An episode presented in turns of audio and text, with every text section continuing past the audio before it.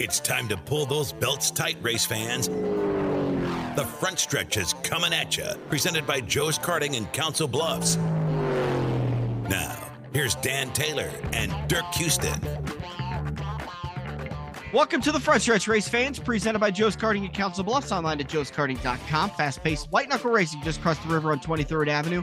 Get over to Joe's Karting today. Do yourself right with a little indoor kart racing. And I'm pulling up the Joe's Karting Facebook page to see if they've got information posted quite yet about the indoor kart league that's going to be uh, relaunched in, uh, I believe, November. Yeah, I was going to say, I think it was first week in November. Uh, they don't have anything quite yet. Oh, here we go. League calendar. So they're going uh November 1st, 8th, 15th, 22nd, and 29th, and then December 8th. Then they're taking a three week hiatus for the holidays. And then they're back January 3rd, 10th, 17th, 24th, 31st, and then the league concludes on February 7th. Get more information on the Joe's Karting Facebook page. Get signed up for it. It's going to be a good time. I'm told that they are working on creating a system that they'll be able to have race sievers, and there is going to be a special celebrity flagman. And I'm not talking about Tracy Weber. You'll have to find out as time uh, as the event gets a little bit closer. Joe's Karting on Facebook page. All right, Dirk, we got a lot to talk about today. News or results first? Oh, let's go with the news. Ryan Blaney and uh, the number 12 team have decided to withdraw their appeal. Well, that's a little odd, Dirk. It's mm-hmm. almost like they appealed in order to keep their crew chief and crew members for a bit of a tricky race, uh, and, and only to withdraw it because they realize they're probably going to lose it anyways. But it kind of feels like maybe they played the system. Well, they didn't really play the system because they didn't win the race. But they got they a what to... third, fourth place finish. Yeah, they they had a fast car and they even won a stage, so it was a good points day for them. But now, if I remember right, when I looked at the standings last night, I think it's only like a 40 point spread or 38 point spread from first to eighth. So there uh, is nobody locked in. 30. 30 points. Okay. Yeah. You know, so I mean, yeah, nobody's locked in anywhere. You know, the guy that that had a chance of really opening things up was Chase Elliott, and he ended up second or third guy out. Mm-hmm. You know, leading the race, and uh, you know had issues. So, so here's um, the. I think the strategy they looked at. So the penalty came after Bristol, and they were looking to lose their crew chief for Texas, Talladega, Charlotte, and Las Vegas. Instead, they appealed was that on Thursday or Friday they appealed? Thursday. Had to have been Thursday. Yeah, it was on Thursday. So they appealed on Thursday. Because of the appeals rules, they were able to retain the crew chief, uh, Jonathan something, and then they withdrew it. So everybody. Yeah. So now they're going to lose the crew chief and the two crew members for Talladega, Charlotte, Las Vegas, and Homestead. I think this played out exactly like they they completely played the system. They looked at it and said Texas is a bit of a tricky track. We need our crew chief on the pit box, so we're going to appeal this. Talladega, I mean, there might be one or two calls that need to be made, but we can do that as a team. Charlotte Roval, that's a tough track. Can be a tough road course. Vegas and Homestead, I, I feel like they looked at this and said, we need the crew chief for Texas more than we need him for Homestead. Let's go ahead and appeal it, get the crew chief back, race Texas, try to get as many points as possible, and then we'll lose him for Homestead. Well, it wasn't because Texas is tricky. Texas was a, a track they run good at. Texas, they literally had a chance to win, and it proved when they won the second stage. They were like a rocket ship in the second stage. Yeah. Their goal was to win. They put all their eggs in the basket to win that. They win Texas pass Tech, they're into the next round. Mm-hmm. You know, they can lose the the crew chief for the next two races. Doesn't really matter, right? You know, and then they get into the Vegas and Homestead. They're going to lose him two out of three spots the next round. But if they'd win Texas, they'd automatically advance.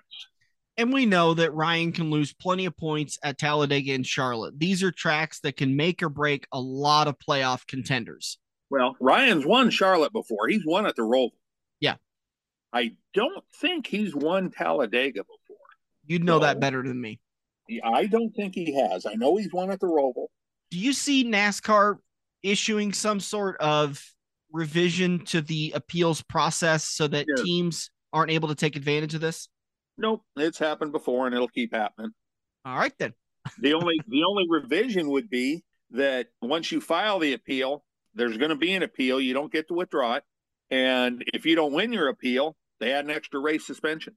I think that's in this specific situation. I I agree. It was an appeal they they pretty much knew they weren't going to win. Exactly. This you can't look at this any other way than they saw Texas and said we got a good opportunity to win at Texas and lock ourselves into the next round. Let's appeal this so that we get our crew chief and our team members back, and then we'll deal with it on Monday. So, but you know, it didn't quite go like they expected, right. and I didn't see where where he was sitting, but I think he's um 12, 15 points, something like that, 20 points maybe to the good right now. 15. 15. He's yeah, I, I, I kind of glanced in. So, you know, is his crew chief going to make that big a difference at Talladega? Um, you might see him run around the back until the end of the stages and try and come up through the crowd just to stay out of trouble. Yep. Um, and in all practical purposes, you might not even see him worry about any stage points, even though he probably should worry about them. You know, at Talladega. Yeah, and if he mm-hmm. can qualify good enough, I mean, the Fords run pretty good at the big tracks, and uh, him and Joey get to work a, get a little bit together, or him and uh, Austin Cindric get to working together. I mean, maybe he tries to just get up front and stay up front the whole race. You know, the crew chief again at Talladega, like we said a little bit ago, is not that big a deal. Right. And I don't think the crew chief's that big a deal at the Roval. Um, you've only got a few races there. It's only been around for a couple of years. Um, they do the road course thing different. That's where you see the guys, you know, the leaders all pitting two laps before the end of the stage type deal because um, they're going for the win more than they're going for the stage points. Right. But you might see just depending on where Blaney's sitting at the time, if if he's running up front, he might pit and go for the win, you know, because he would still move on at that point. Um, but if he's back in 12th or 15th, then he stays on the track and he tries to get the to get the stage points. If he can win a couple stages or whatever, you know, you got 20 points. That's like running 15th or something you know, 15th, 12th or something in the race, and he's good enough at the road course, he'd be able to come back in the third stage and get that type of finish. So, you know, uh, Talladega is going to be his crapshoot.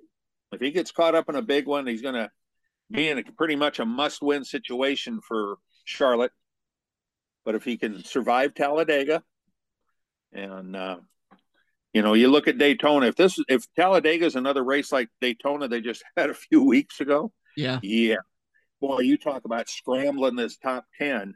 Yeah, I know, really see 12. I really see that team strategy going into Talladega on Sunday, right around the back. Just avoid the issues. Really, the, the 15 point advantage is great. They're sitting fifth in the points. Uh, I think that they can only lose this race off of a reckless strategy. And and I think they run around in the back until 10 to go and maybe they make a couple of charges to the front and see how they do and, and how their car reacts with other Fords or other Penske's or whatever. Uh, but for the most part, I think they play it safe. Yeah, I I, I said that exact same thing. Yeah. You know, will they try and maybe get some stage points? Who knows? If but, it's uh, there, if if they're running 15th and they've got a good car, they go for it and try to get some stage points because that only adds to the points that you take away from the track. They're not going to be running 15th they're either going to qualify up front and try and stay there, or they're going to be in the back. Yeah. They ain't going to run around in 15s. They just won't do that. They can't afford to. Jimmie Johnson said that he is set to retire from full time racing again. Again. Uh, Junior Motorsports still considering adding a Cup Series team. Said there's still some uh, things that need to be worked out, but I think one of the things that they talked about in this article was that the $20 million price tag for a Cup Series charter doesn't seem to be slowing their decision down at all. That doesn't seem to be what's holding them back, is probably the better way of putting it. Yeah. Um, in all honesty, with 35 and 36 car fields outside of Daytona, where they're going to have plenty of horsepower to be able to qualify. You know, their their Waterloo at Daytona would be the Twins on Thursday. Mm-hmm. If they would get you know crashed in one of the Twins, but I would think they would be one of the teams that could qualify and be locked in on speed and wouldn't have to worry about the rest of the races when there's only, you know, I think there was maybe one full field since Daytona. So they'd be in the show. Yeah. Again, it does pay a little more money and stuff like that, but it's going to take several years of that little bit more money to cover that 20 million for the charter. Yeah, and it the other thing that it does is that it guarantees them a starting position. That charter is very, very important to a lot of teams that are out there trying to get big time sponsorship. For them to be able to say, hey, if there's a fluke race and 42 cars, 45 cars show up and qualify, and we have a bad qualifying effort, you may your your sponsorship may not be out on the racetrack. Uh, so I, I think that's a, a factor too that helps a lot. It, it I guess it basically the best way to put it is it helps a lot of these teams sleep at night and the sponsors too, knowing that they're going to be out on the racetrack when they got a charter. Well, the $20 million investment, like I said, I wouldn't be surprised if he just doesn't buy the charter. He's just going to have one team. Mm-hmm. I don't think it's necessary. You know, I don't think there's going to be these fluke races where there's going to be 40 and 42 cars outside of Daytona. Daytona is the only race where it pays enough money to take that risk because the the other teams that show up aren't going to have a charter. Mm-hmm. So I I just I see them, you know, go ahead and and uh, you know maybe the first year trying to lease one. Mm, yeah, if they can. Um, but as far as buying one, does somebody have one they're going to sell? Is there a team folding? That's the Somebody's the real selling one to buy one.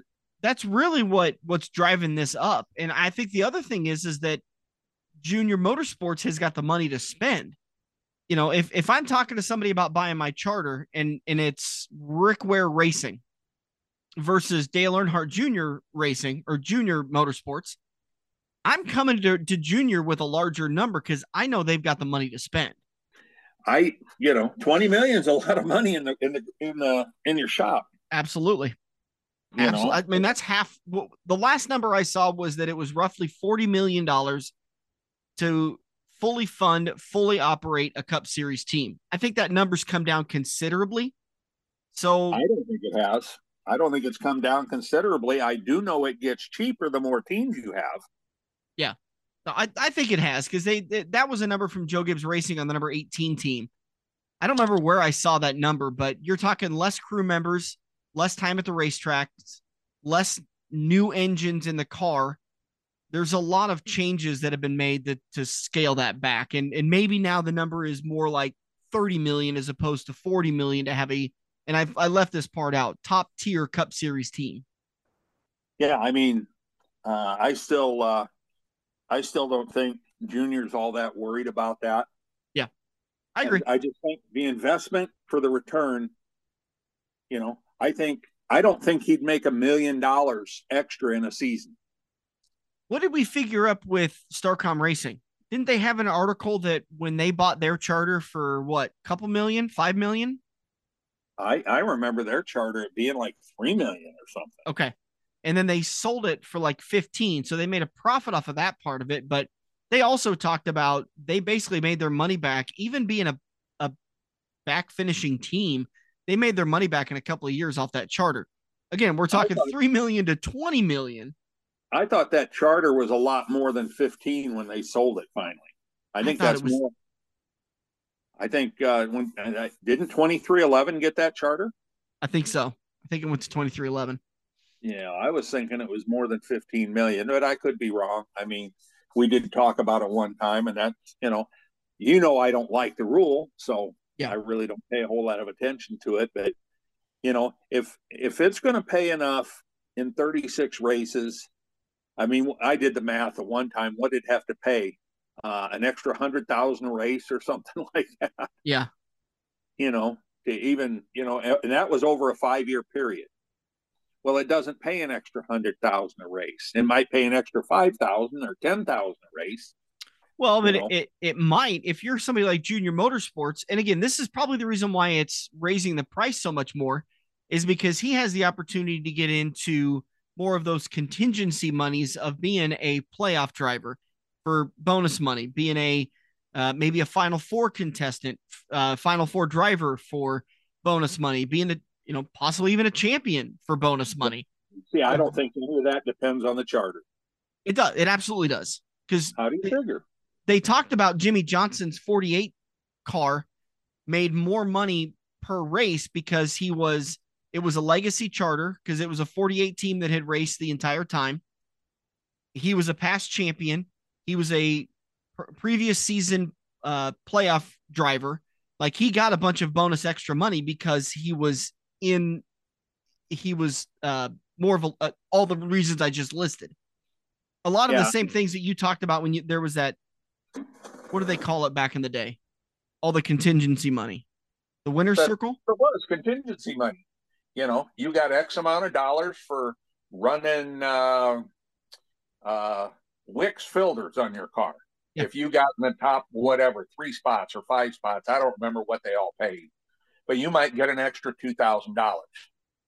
Yeah, you know, there, there, was no contingency money from that I remember from Goodyear because Goodyear signed with NASCAR to be the official tire. Everybody had to run the same tire. Goodyear didn't have to pay anything. Mm-hmm. They just the regular contingency money. money still have. It's like right now, you go to the L- SLMR and they got contingency stuff. Exactly. Yeah. Yep. You know? I, I I know that there are elements of the charter that if you're a previous champion, you get an extra bonus. If you're a legacy charter, you get an extra bonus. Yeah, but Junior's not going to have any of that. Exactly. Right. Until he goes out there and wins it. So if he goes out there and he's a playoff contender, he gets into the playoffs one season. Now all of a sudden he's got a little extra money for the next season. Yeah. And it's a little more likely that he's going to make that money back. But that's when the charter becomes effective. It doesn't become effective the first year. He's not going to get all that extra money because yeah, he's not a past champion. He's not a, a playoff qualifier. None of that happened. Well, you don't buy a charter to run one season. You buy well, a charter because you're going to make your money back in the coming years. How did uh, you know? I don't think Starcom is going to agree with you. There, that's that's exactly though... who we heard it from. When the guy from Starcom came on, he said, "We're not buying this charter for a one season deal. We're in it because we're committed, and we're going to stick with it for as long as we can." And they stuck with it for what five seasons? Uh, no, um, three seasons. No, it was. I think it was technically five because they started in Kansas in October and they finished, and that they was started Kansas in October of seventeen. So they raced full seasons 18, 19, and 20. Three three seasons and a couple races. They sold out to 23XI that started last year, right? Or is this 23XI's first year? This is 23XI's second, second year. year. 21 and 22. First First time with a second car. Okay, yeah, that's correct. Okay, so they ran four years. And the fourth year was kind of a hodgepodge season. Two, three. You know? Starcom raced four seasons under the charter system, or raced four seasons, three of them under the charter system. So right. we're both rightish. But I'm just saying, um, I don't think the charter pays for itself. It's not going to pay you a million dollars extra money no matter what bonuses you get. Yeah, it's in 36 it's, yeah. races. Right. Uh, yeah. It's a it's a long-term investment and I I think we both agree on this part. When you're getting to the 20 million price tag, it's a little outside of its usefulness. That's exactly what I'm saying. Earnhardt ain't going to worry about it. That's why he's you know not saying anything about you know the 20 million dollar price tag. I ain't buying. It's what he's saying. No, he's not. That's not what the article says. He's not worried about the 20 million dollar price tag. That's what he it's quoted as. Exactly. He's not worried about it because he ain't gonna buy it. All right. I tell saying. you what, we're gonna do a bet. If Dale Earnhardt Jr., if Junior Motorsports joins the Cup Series, if he buys a charter, you owe me dinner. If he doesn't buy a charter, I owe you dinner. No, no, no, no, because somebody might sell him a charter for five million bucks. Well, if he's not worried about the, the going rate's 20 million. Well, now let's put that limit on it. If he pays 20 million or more, for a charter, then yeah, I'm in on this. You know, we're not going to get the exact price tag. Yeah, but you know, you're talking about a charter that's 20 million. I'm telling you, he is not going to spend 20 million for a charter. He won't do it. And if he gets a charter, believe me, the price will come out. Might not be the first day, might not be the second day, but the price will come out. All right, what's your basement on the charter money? 15 million I and and you owe me dinner? I don't think he'll buy. Yeah, I don't think he'll. I don't think he'll spend 15 million for one. Okay. 10? Like I said, right now nobody's selling one, 10? so he doesn't have to worry. You know, somebody's going to sell him a charter for 20 million. Who's going to do that? We've gone on way too long talking about this charter. I don't see. I don't see him buying, worrying about buying a charter. That's why he's not worried about the price because he ain't going to buy it. I think he does because he's got the opportunity to go to sponsors and say, "We got a guaranteed starting position. Let's talk about sponsoring my car." Okay, talk about sponsoring my car. My name's Dale Earnhardt Jr. Cha-ching! Yes. He don't need no charter to sell his name. Mm. I was the most popular driver in NASCAR every year I was in it after my father died. Cha-ching!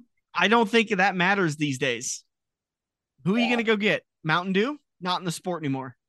Budweiser? They're NASCAR's boy now. Like I said, I don't think there's there's so many sponsors that come in and show up on these cars. Half these companies that I see anymore, I have no idea who they are. Yeah. If they don't specifically talk about them, you know, and do something in the pre-race and talk about their new sponsor, unless I'm reading it, you know, somewhere in a, a NASCAR page or one of the teams I follow, I got no idea who these who these companies are. Let's move along because we're going to talk about this next one for quite a while. Okay. And and only because and I think you know what, what we're going to talk about. NASCAR came out Monday, actually came out uh, Sunday night and said, uh, "Yeah, sorry, we kind of missed the whole William Byron spinning spinning Denny Hamlin on purpose deal.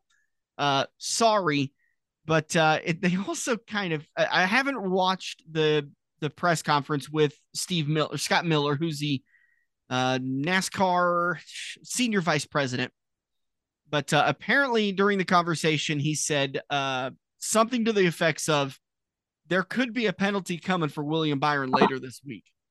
Now, my first question to you is how the hell do you miss that?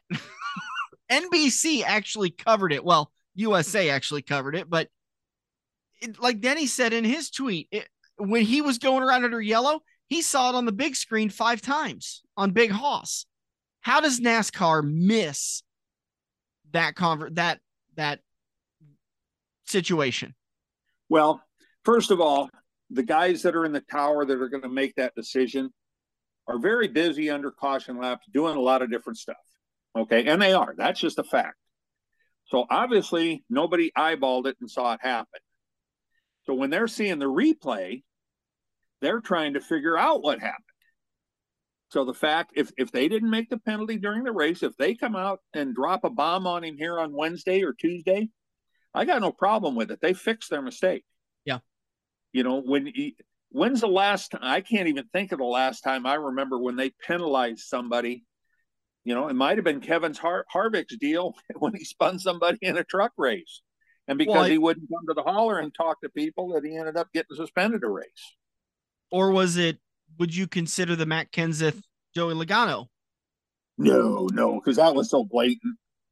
You know, that was that was just ridiculous. I mean, um, that's one of the reasons now why you got this five minute clock and all this stuff because Kenseth wouldn't even been on the track yeah. under the new rules. Is there what about um is there an is there a, a NASCAR official on the spotter stand? The spot, yes. So the 11 spotter could have gone over and said they wrecked us on purpose. Whether he did or not is another question, but that that's a possibility. Well, and yeah, that's a possibility. Okay. And then the 24 spotter comes over and said, "No, we didn't." Yeah, yeah. You know, so yeah, it's he's not going to make a call like that. This is inter- it's it's very interesting to see this. I would have assumed NASCAR would have been well over that, but like you said, they're busy trying to it's it really is fascinating. There's a there was an article or a, a piece. I don't remember where it was from, but basically one of the major NASCAR reporters got access into that booth for one race and got to listen to the whole orchestra of how they handle a race and how they call a race. And it was really fascinating. And if you ever go to the racetrack and you race a racing, you rent a racing electronics radio set, you can listen to the NASCAR officials when the caution comes out. You know, what's he say? Put it out, put it out, caution, turn two, put it out. And then he says he orchestrates exact ambulances or wrecker crews where they need to go, cleanup crews where they need to look at. It's it really is another voice that does that. That's somebody okay. else that you know, uh, does the cleanup and the and the wreckers and the ambulance. That's the safety guy. Okay, that's not the race director. It's really amazing to, to listen to how that all works because it's uh it's a symphony. It's really really interesting to watch, and I completely agree with you that they've got a lot of other things to listen to rather than paying attention to to two cars because you got 40 cars on the racetrack ideally what more like 35 36 that you're dealing with at the time and they've got uh they're looking at the different scoring loops to try and figure out exactly where the yellow came out so they can get the cars in the right order. I mean, they were just coming out when those scoring loops when I was, you know, before, right before I quit. And I mean, a track like Texas had four loops. Now it's probably got 40. You know, those loops mm-hmm. are on a pretty regular basis. They didn't even have the scoring loops on pit road yet when I was still an official. Now they got all that going on.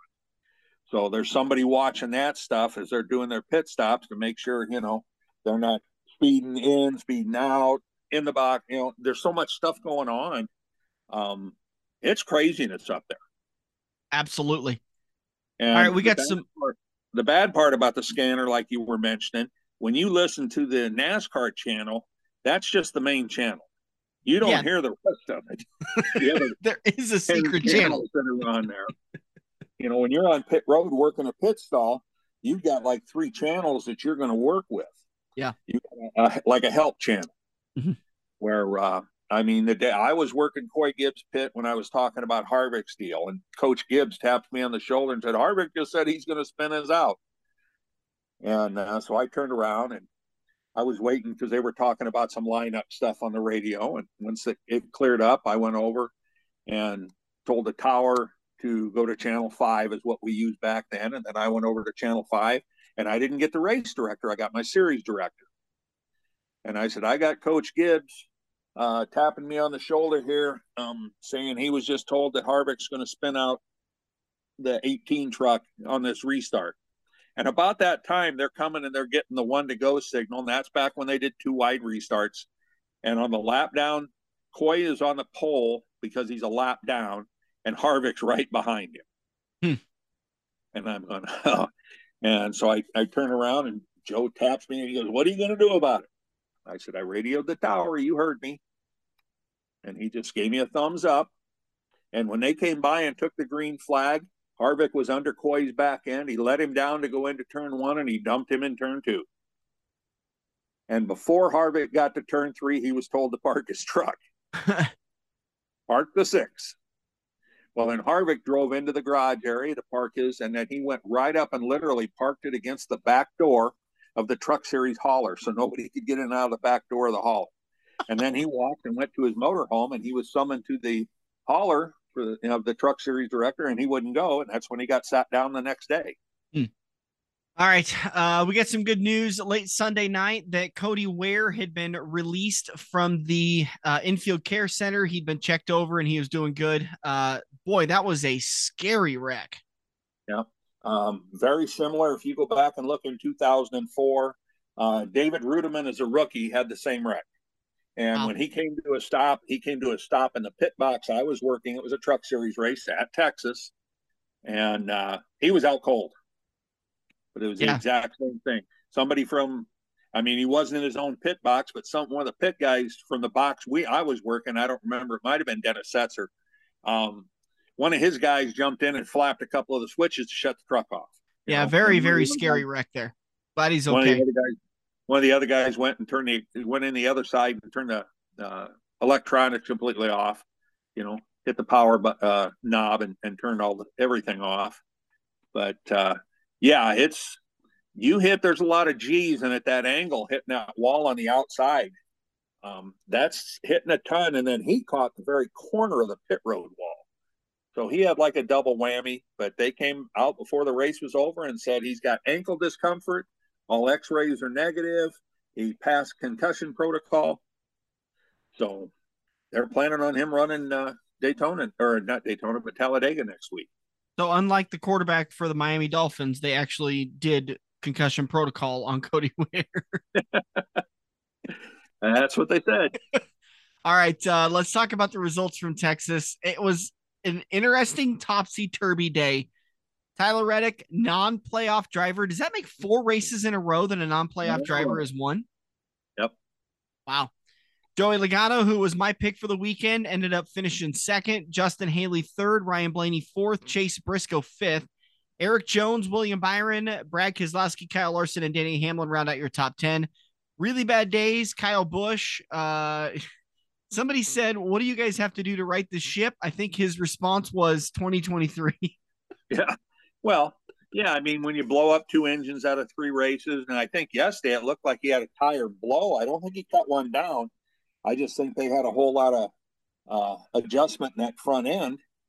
And I think he just blew a tire. I think, I hate to say it, but I think he's almost like a guinea pig car, guinea pig car for for Gibbs right now. You know, well, you, I, you talk about the lame duck. Yeah, and I I got to believe that he is. We, we've talked about this several times that when you're in a group like that, a team like that, and you're not in the playoffs, you're eliminated, they're going to start messing around with different things they can do with that car. Yep. Uh, Christopher Bell, playoff contender, worst of the playoff drivers, finished 34th. We talked about Chase Elliott. He finished uh, 32nd. Did he have a tire blow also, or did it go flat and he smacked the wall? No. Um, he somehow had a whole bunch of flames coming out the right front. Uh, I never saw anything where he hit the wall. So I really don't know what happened. If he blew an engine up, if he blew a uh, possibly a brake line or power steering hose or something. Um, but it's like it caught all the rubber buildup underneath the, the right front in the in the wheel well, and had a pretty good fire going. So because he cut through a whole bunch of people and you know almost crashed two or three guys, but he was trying to get it into the grass and get the hell out of the car. Alex Bowman, 29th, Bubba Wallace, 25th. Again, they have a playoff marker next to Bubba Wallace because he's in the uh, championship owners points. Um, the way the uh, points lay out right now, Joey Logano is your points leader, 30 points going into Talladega. That's nothing. That can go away in a heartbeat. Well, and that's that's thirty above the cut line. Right. Yeah, uh, thirty to the cut line. Ross Chastain is second, 18 points above the cut line. William Byron third. He is 17 points above right now. If NASCAR does penalize him, do you see a points penalty coming, or maybe a pass through penalty going into Talladega? Um, no, I really don't. I uh, I don't think it's big enough that they're going to try and jack with the uh, the playoff standings. Yeah, I see it just being you know like a fifty thousand dollar fine or maybe a hundred thousand dollar fine. I don't see them, you know, docking him ten points or anything like that. I just I just don't see it. I don't think it was that that important of a deal.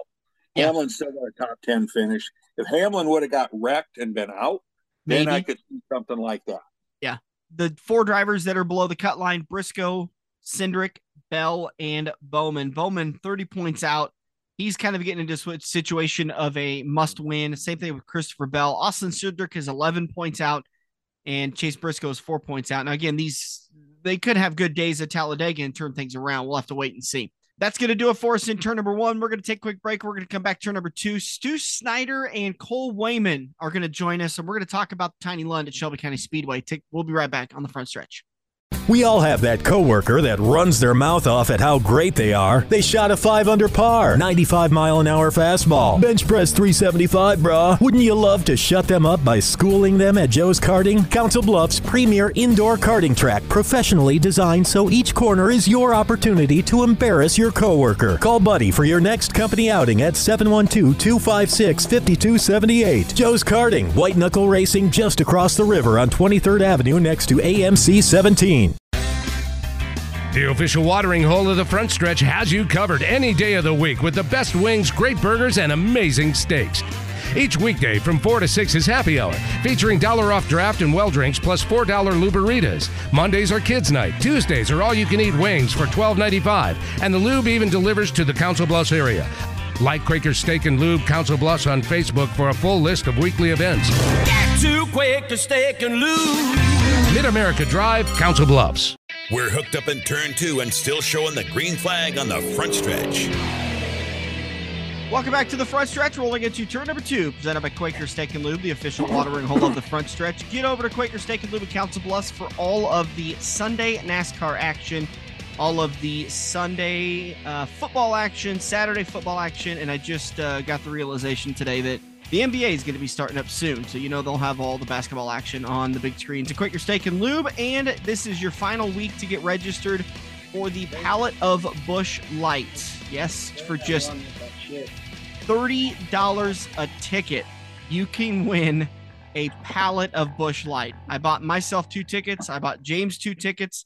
I got them sitting right in front of me right now. Hopefully, uh, I can win them or James can win them. Either way, we're going to have a good party if one of us wins. Get out of Quaker Steak and Lube before Thursday's Classic Car Cruising. That's the cutoff to get yourself registered for the uh, pallet of Busch Light. Or we're doing something a little bit different tonight. Joining us on the show, the uh, driver of the number five and 23S sprint car, Stu Snyder. Superman, how you doing, bud? Doing all right. Just got done washing the car from Saturday night at Harlan. Jeez, taking your time getting it cleaned up, huh? Well, yeah. Normally we do it the day after, but uh, it's kind of a late night, so two late nights, yeah. Yeah, I didn't really worry about it. Also joining us on the show, uh, he drove the number 18 Crate Limited late model, otherwise known as the Bragging Right late model in my neck of the woods. Uh, Cole Wayman also drove the number three uh, A modified. Cole, how you doing, bud? I'm doing good. It has been some time since we've had both of you on the show, I believe. Yeah, it's been a while. I think Cole yeah, might have been. Uh, this is a long time ago. Cole, I think it might have been your track championship for Eagle. Yeah, that would have been the last time. Wow, that that's taken far too long. But I that was in the radio world, wasn't it? Mm, yes, that would have been radio time, I believe. I wanted to get you both on because I know you guys are both uh, pretty well versed and and got some good, um, uh, well, words. Um, driving separate types of vehicles. One one a modified and a and a Bragging Right late model. The other a uh, uh, a sprint car, and, and I think one of you guys is aspiring very hard to become a sprint car driver, but I'm not going to let that out of the bag. We'll talk about that another time. Uh, That's Stu, got one guy that is and one that's not, but one yeah. aspiring. Gee, I wonder we who that. Figure it out. well, I didn't want to spell it out like that, Dirk. I was going to a little veil of secrecy. Even a former tech guy got that one right. There's not much that gets by you. Uh, so Stu, let's start off with you. Talk about your couple of days at the uh, at the Tiny Lund, and I kind of want to also discuss, you know, obviously address a couple of the issues, but kind of how you felt things went from from uh, your experience. Uh, you know, Friday was Friday was good. You know, they had the cloud cover. Um, obviously, with running a lot of cars and a lot of classes, uh, you get a lot of laps on that racetrack. So, you know, the cloud cover and the rain that they got during the week kind of helped them out pretty, you know, pretty tremendously there on on Friday night. And the, and the track was really, really good for us pretty much all night long. It built a good cushion. Um, and and I kind of was was uh, knew that the late models would help us with that. Normally they go out there and they try and, you know, their tires are kind of similar to ours, so they build a they they help us kind of build a cushion. Um, and it still had a decent bottom too. It was just right around the right around the tires in the infield you know, I I think looking back at it, I don't think they thought that they were going to have that many cars, um, and that many races. You know that that this deal was going to blow up as big as it did, which was which is great for them, and it's. I hope that uh, I hope that we can get over there next year, maybe and and be able to be part of one of their weekly shows when they don't have as many cars and and I know that I know that shortening the facility and and, and making it making it more of a racy track was a was a good step, especially for the sprint car guys, because sometimes when we get on the big tracks, you know, it just just kind of follow the leader. Um, you know, yeah, we ran late, you know, but there again, I just I don't think that they thought it was going to be as big as it as it was, and I think I had heard that Salina had ended up raining out, so they had quite a few cars come that were planning on going to Salina. Um, and of course, that added some time. It was a little congested uh, getting into the pits. at the beginning of the night. You know, it's on a Friday or it was on a Friday. Everybody gets off work, going to the track, and we all, eh, you know, incidentally, we all hit the track basically at the same time. Um, but I, I thought it went, I thought it went really well for their, for their, uh, you know, kind of bringing it back and and reviving the Tiny Lund deal, and and uh, you know, then on Saturday there was just there was a lot of cars. I mean, I think there was you know, they had 230 some cars on Saturday they, had, or Friday. They had 260 some cars on Saturday. I mean, taking rubber, it, it's it's kind of uh, you know something that's probably going to happen. Yeah, it, they had sun all day. We had the heat. Um, they weren't able to kind of work it during the week because of the rain that they were having. You know, it's it is and, what it is. I mean, it, it's still, you know, the, the sprint car feature didn't really lock down super hard till about the last eight laps. Um, so you know, the some of the faster guys that had to start start towards the tail or start in the middle of the pack were still able to get up through there, and it wasn't like we, you know, threw the boat anchor out right away and, and it took rubber on lap two, and we were all pissed because we burned all of our tires off. You know. Yeah. Talk it's to me about one of those deals the way the track drove. Uh, this would have been your first time in this redesign, but had you raced a race saver at Harlan before? No, and I think that's the first time the 305s have ever been there. I'm not, you know, 100% certain on that, but I know the 360s had been there a couple times, um, and it was still big. Uh, but uh, with the with the 305s, I'm fairly sure that that was our first time there, and and like I said, going back to you know being able to hopefully go over there next year on a on a weekly night and have some moisture in the track with a curve, that place is gonna be awesome. It was it was a lot of fun early in the night, both nights really. Even you know, and on Saturday it kind of started to get dry and kind of started to take rubber there in the heat races, but you know, me and me and the Duke went to battle on the initial start. It took us three times to get it right, but you know, it was just one of them one of them deals where I was I was up on the top in the cushion and and he was kind of hung out in limbo land there on the bottom, knowing that he had to get to the moisture and get to the cushion to be able to to lead that heat race and win that heat. And we played some games with each other and got yelled at over the the the uh, race receiver, but you know, we got it. We had to add a little bit of excitement to the yeah, thing, at least for the sprint car guys. I mean, you know, what's new? Stu, you but no, around. I think a weekly deal there, you know, with, with, I don't know how many cars they average, and nor, and normally they say that they're over by 10, 30, 11 o'clock at night you know, uh, you put us over there on a weekly show with some moisture in that racetrack, and it's gonna be it's gonna be really good. I I really kind of wish they'd get rid of the big ass monster truck tires and just go to maybe what Eagle has or cut a berm in it. Because if we hit those, I mean, I I seen what it did to some stock cars. Hell, it ripped the front off off our frame if we hit them. Yeah, you're tearing up a lot of stuff. Yeah, that's gonna get expensive. But I I really uh I I thought it raced really well. Um, you know, you put 25 of us out there or 24 of us out there with a good track, you're going to see slide jobs passing every corner. Like it, it's not going to be one of those where we fall in line. It's going to be a, a hell of a good show. Well, you've you've been around a little bit, and I know you do some traveling. You hit quite a few specials over your lifetime. Do you think for a special like this that seven classes is a little much?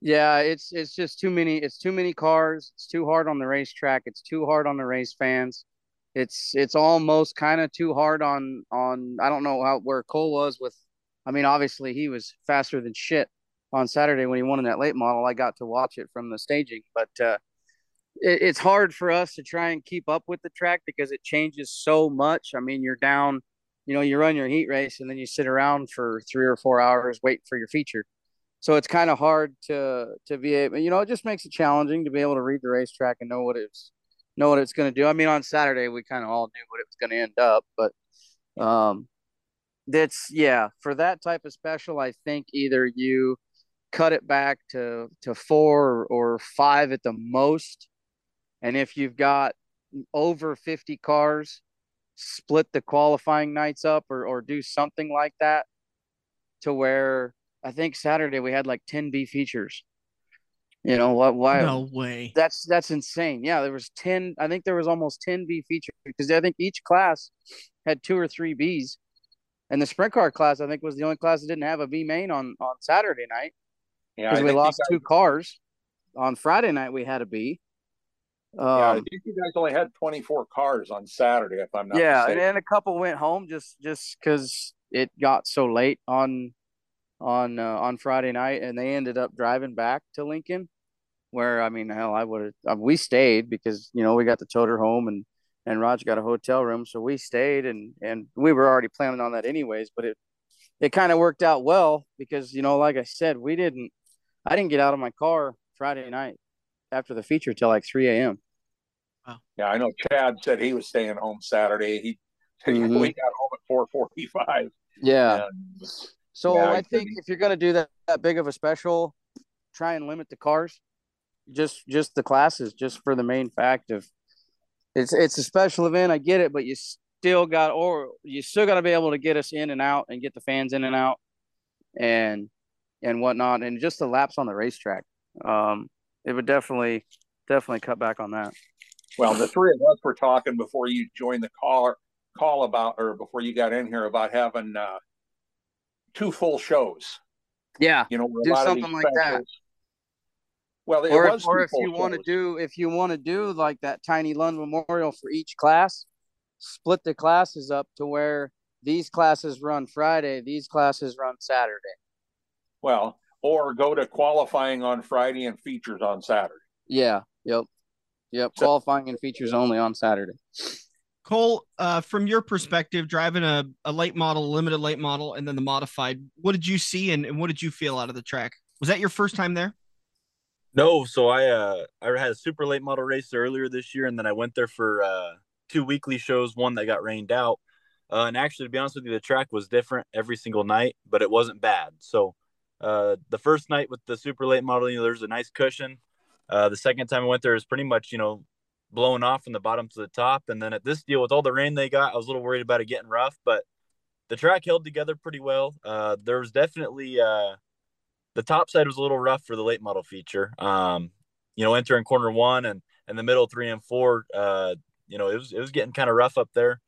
But uh, the track held together really well. They didn't prep it once uh, in the show Friday night, and I know for a fact they never took rubber in the late model feature. Um, Saturday, I uh, I had the late model heat race. There was a big cushion, but uh, you know a lot of guys could still roll the bottom pretty well. Um, I was actually the last heat race to go out of the night for the modified, and I think the sprint cars they laid some rubber down on the top, but by the time our modified heats got out there, that rubber was actually gone, and it was pretty much just blown off slick. But there was a cushion on both sides, uh, and guys could roll the bottom and the top. Uh, Tyler Druke came and talked to me for the late model feature, and he goes, uh, "You know, are you guys going to lay rubber down?" I said, "Man, you know, if I'm being honest, I don't think we're going to tonight." Um, but we just so happened to actually lay just a little bit of rubber down on the bottom with about three laps to go. Uh, but altogether, you know, the mod feature obviously was rubbered up around the bottom, but for as many cars as they had, I thought the track held together super well. Uh, I know that they uh, already know that they can prep the track a little bit different when there's that many cars again, so that way it doesn't take rubber. Um, but yeah, you know, overall, I thought it all held together well, and I think uh, there is some room for improvement, but uh, I think it'll work out pretty well next year. Another thing that somebody brought up that I, I couldn't quite decide if I was going to post on the Front Stretch Facebook page or not. I inevitably decided not to, but the fact that this track hasn't had a winter to settle makes it difficult to for them to be able to work it.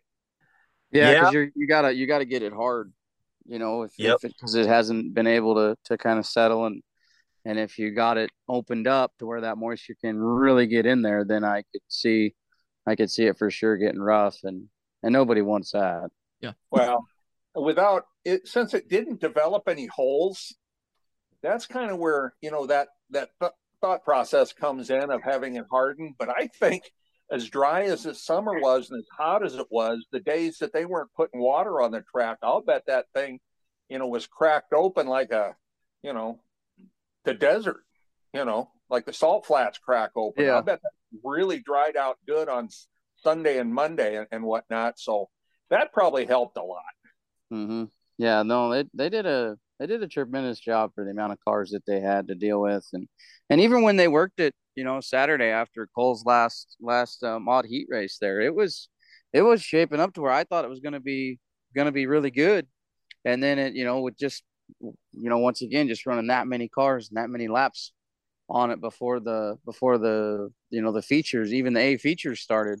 Not even before our features started, but just the A features themselves. It, you could tell that it just kind of blew itself back off, and there wasn't there wasn't enough up top to where any of us could try and build a cushion to to get around. But you know, hey, they're they're trying, and they did a. I thought they did a heck of a job for.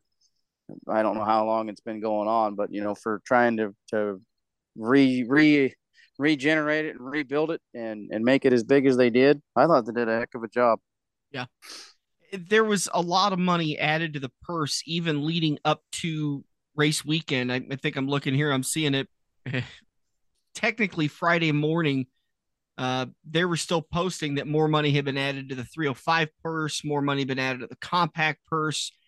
Um, the, added money to the purse or the shortened track, which one was more of an enticement? Cole, I'll start with you for you to come down and race it. Uh, you know, for me, I going there earlier this year. Uh, it has a lot of, you know, it's kind of similar to Eagle, just not as banked. And I just, you know, I, I love Eagle. Uh, everyone knows I love Eagle. And to have another track that's kind of similar, but you know, definitely gets slicker, different type of dirt. Uh, it brought me there, you know, for that. I, I never I never race for the money. You know, uh, obviously a lot of people know there ain't a whole lot of money being made. Uh, so I never really even look at the payouts. I just uh, had a good opportunity to race a good late model and uh, had an opportunity to take my mod up there. So I did it. And, you know, anything to support a track that's trying to get more cars on their weekly racing as well. You know, Uh, I've been telling people about this place for a couple weeks now. And uh, I think a lot of people, you know, open their eyes and uh, I hope it all works out next year for them. Stu, was there ever a question when they added 305s to the bill that you weren't going to go? No, no, no. We we were going to go as soon as they added us to it. We were going to go, and it's it's just one of those deals where it it. Uh, I hope that we put on a good race. I hope that the fans enjoyed it. I hope that the track guys enjoyed it to where they could have us back because that's another racetrack we can go run these cars at. And you know, we're not really sure what's going to happen with I eighty. I know I got a really really nice expensive 360 sitting in the garage that I don't know where I'm going to run it. You know, I really don't. I mean, yeah, I can drive to Knoxville, I can drive to South Dakota, I can drive to Kansas, but you know, you're trying to do it all on your own. Um, that that can get pretty expensive pretty quick, and it just was another opportunity. I thought to uh, to try and be able to run a couple more races with this car this year, and you know, go try a new facility. And if if we put on a good show to where they want to have us back, that's another track we can run at. You know, maybe there's there might be some of those weekends, you know, where we could run Thursday at Columbus, and Friday at Denison, and or or even Friday at at uh, Harlan or Saturday Eagle or Harlan Saturday. You know, you can go, you can kind of go where where you got some options as long as uh, as long as we made them happy and and put on the best show that we possibly could with the with everything that we had handed to us. Um, we we were gonna go regardless. Uh, it was nice to see those checks get a little bit bigger. Um, you know, for the for our class, uh, we really appreciate those extra sponsors kicking in that money, and they, and they didn't have to do that, especially the like the the like you said on Friday morning. Yeah. You know, I, I, I opened up Facebook and like, whoa, wow, they added another thousand dollars to the purse payout for the A feature for us. Like, these guys were throwing money at us. They never even seen us race over there. So I was kind of like, well, we can't go over there and look like clowns because if we do that, then they're they're to waste their money and and they're never to have us back. And at the same time, we can't be arrogant assholes and, and bitch about everything that was wrong. Yeah, I mean, it's, why not? There's obviously they know there's room for improvement, and they did a hell of a job with what they were handed. Hell, they had 260 some cars. Yeah. At a race that they probably thought they might. Can't be arrogant yeah, no, we can't. We can't. We can't. We get a bad name, and then nobody wants us back. And and I, you know, and I'm I'm with this whole shortening the racetracks. Um, you like this idea? I do because anymore, even with the 360s, even with the Outlaws, they get so strung out. And even mm-hmm. some tracks with the late models, they get after the first three laps, it's over. You know, and everybody's like, "Oh, well, yeah, but you love Belleville." Well, I love Belleville for other reasons. I'll always go to that place, but the shortening of the racetracks it, it does make the racing a lot tighter and a lot better. Um, I think it gives a better a better show for the fans. I mean, yeah, we get in these things to go as fast as we can, but you know, we also got to look at the big picture. Without the fans, without the tracks, we go away. Yeah. And I, I would assume that it has, you know, these guys are shortening these racetracks also because of the insurance might be tightening up on them. Hey, you guys can't be, you know, these insurance policies for these racetracks. I don't know if it's based off size, but I know if I was an insurance guy, I'd base it off size. Yeah. Well, you know, yeah, you dump well, a car at 60 mile an hour or 80 miles an hour versus dumping a car at 140. I think you're going to be a little bit better dumping it at 80. Right. It's it's not that technically the size, but it is because they do get rated with the mile an hour. Mm-hmm. You know, which again relates to the size. You're going to go faster on the bigger track. So yeah. They, well, then let's just, let's that. uh, you know, you just look at the amount of time it takes to prep it. Smaller track takes less time. Oh, you got you got prep time. You got, you got, pace laps, pace laps yeah, during the takes show. Less fuel. I mean, yeah. You, you want to get the show quicker. I mean, you know, pacing the field pacing the field at, at Cameron or at Harlan or at Eagles is a lot quicker than pacing the field at at a, at a huge half mile.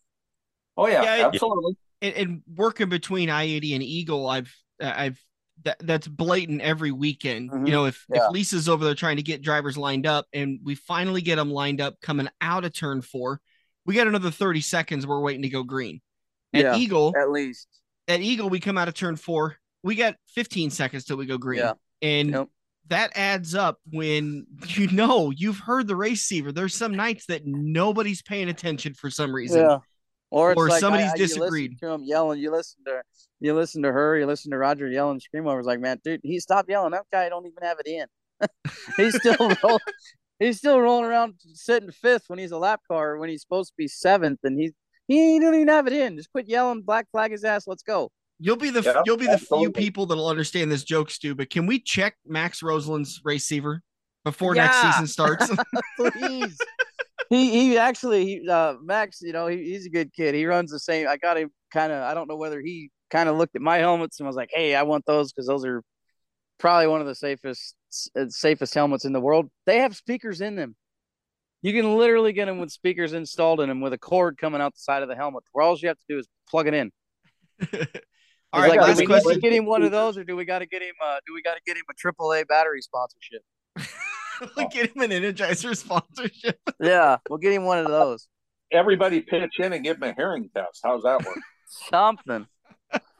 It might be the problem might be between the ears, but we'll we'll get down to that part eventually. All right, Cole, I'm going to ask you this question first, and uh, I'm going to take a couple of options off the table. You've got one recommendation you would like for Tiny Lund or for Shelby County Speedway to make changes for 2023's Tiny Lund exclusively.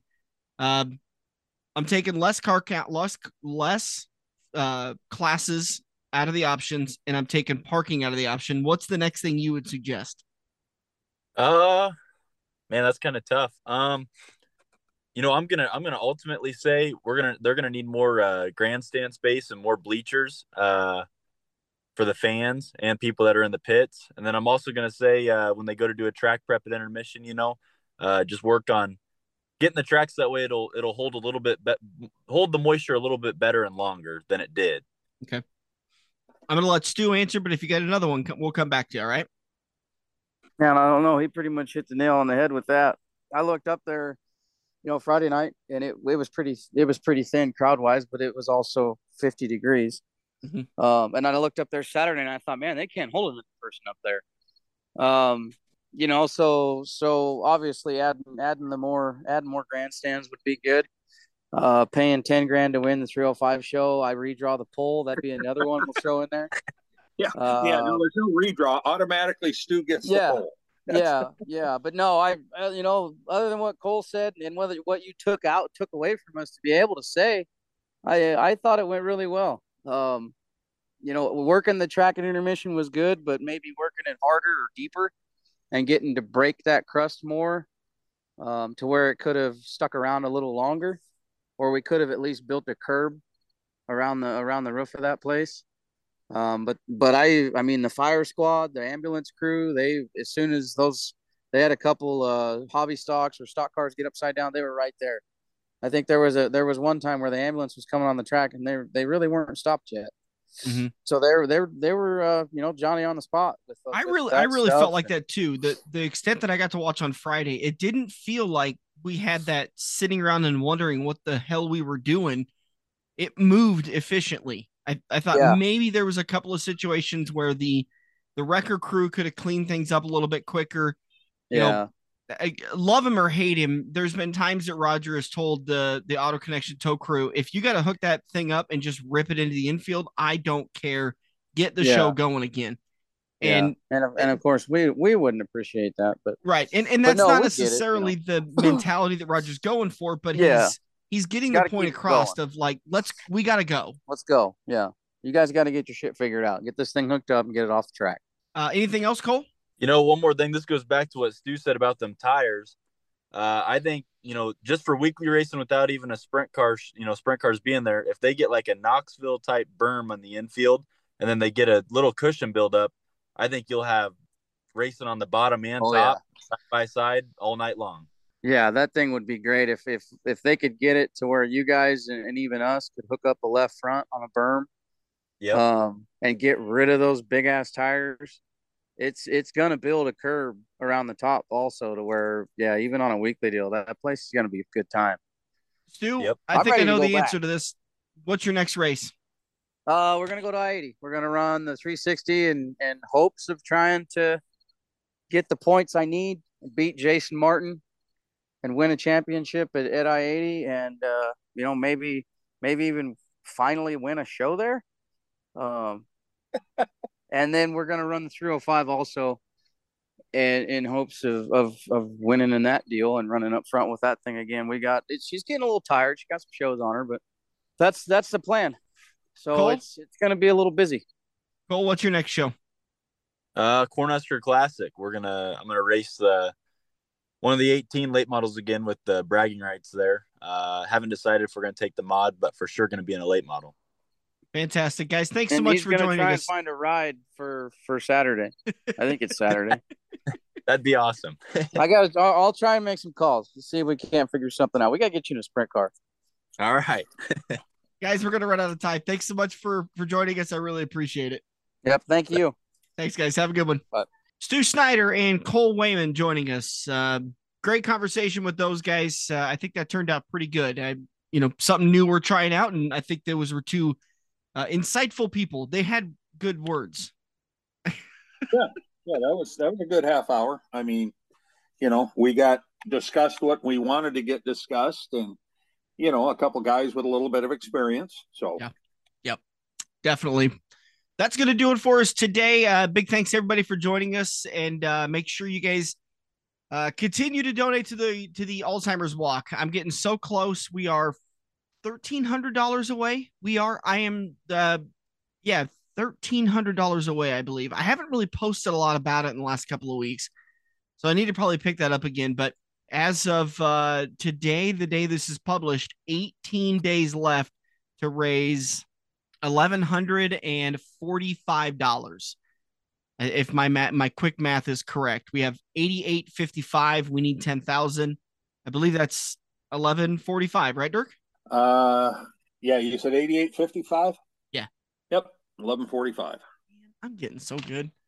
You were using a calculator. You ain't fooling nobody. I didn't. I swear I didn't.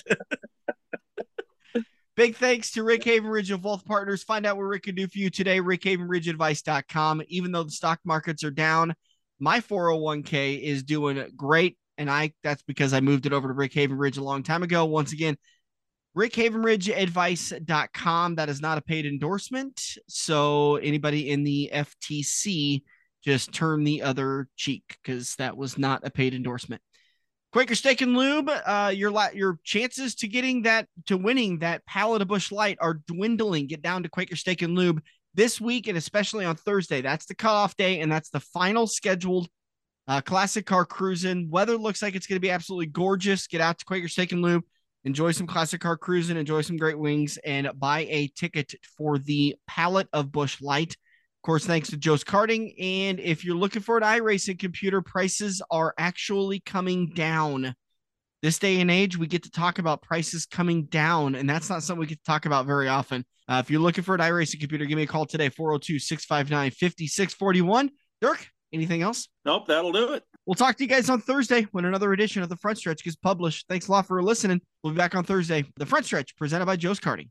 Every race car driver has run into the same problem. It's well past normal parts store closing hours, but you need that one to finish your car. The guys who brought you White Knuckle Racing by the River bring you Joe's Karting Racing Parts and Tire Store. Open until 10 p.m. Monday to Thursday and open until 11 p.m. on Friday and Saturday. A parts store that fits your after hours schedule, and you can turn a few laps at Joe's Karting while you're waiting for your part to get pulled from their warehouse. Joe'sKarting.com for more information.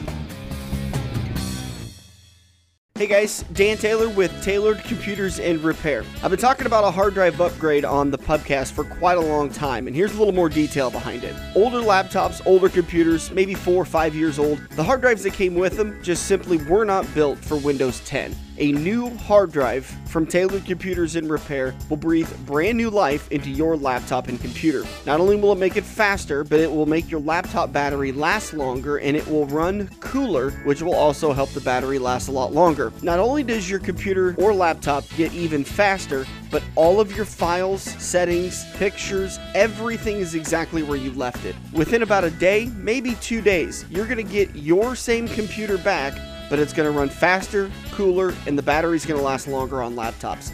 Give me a call today, 402 659 5641. Find out what a hard drive upgrade can do for your computer and get some valuable time back.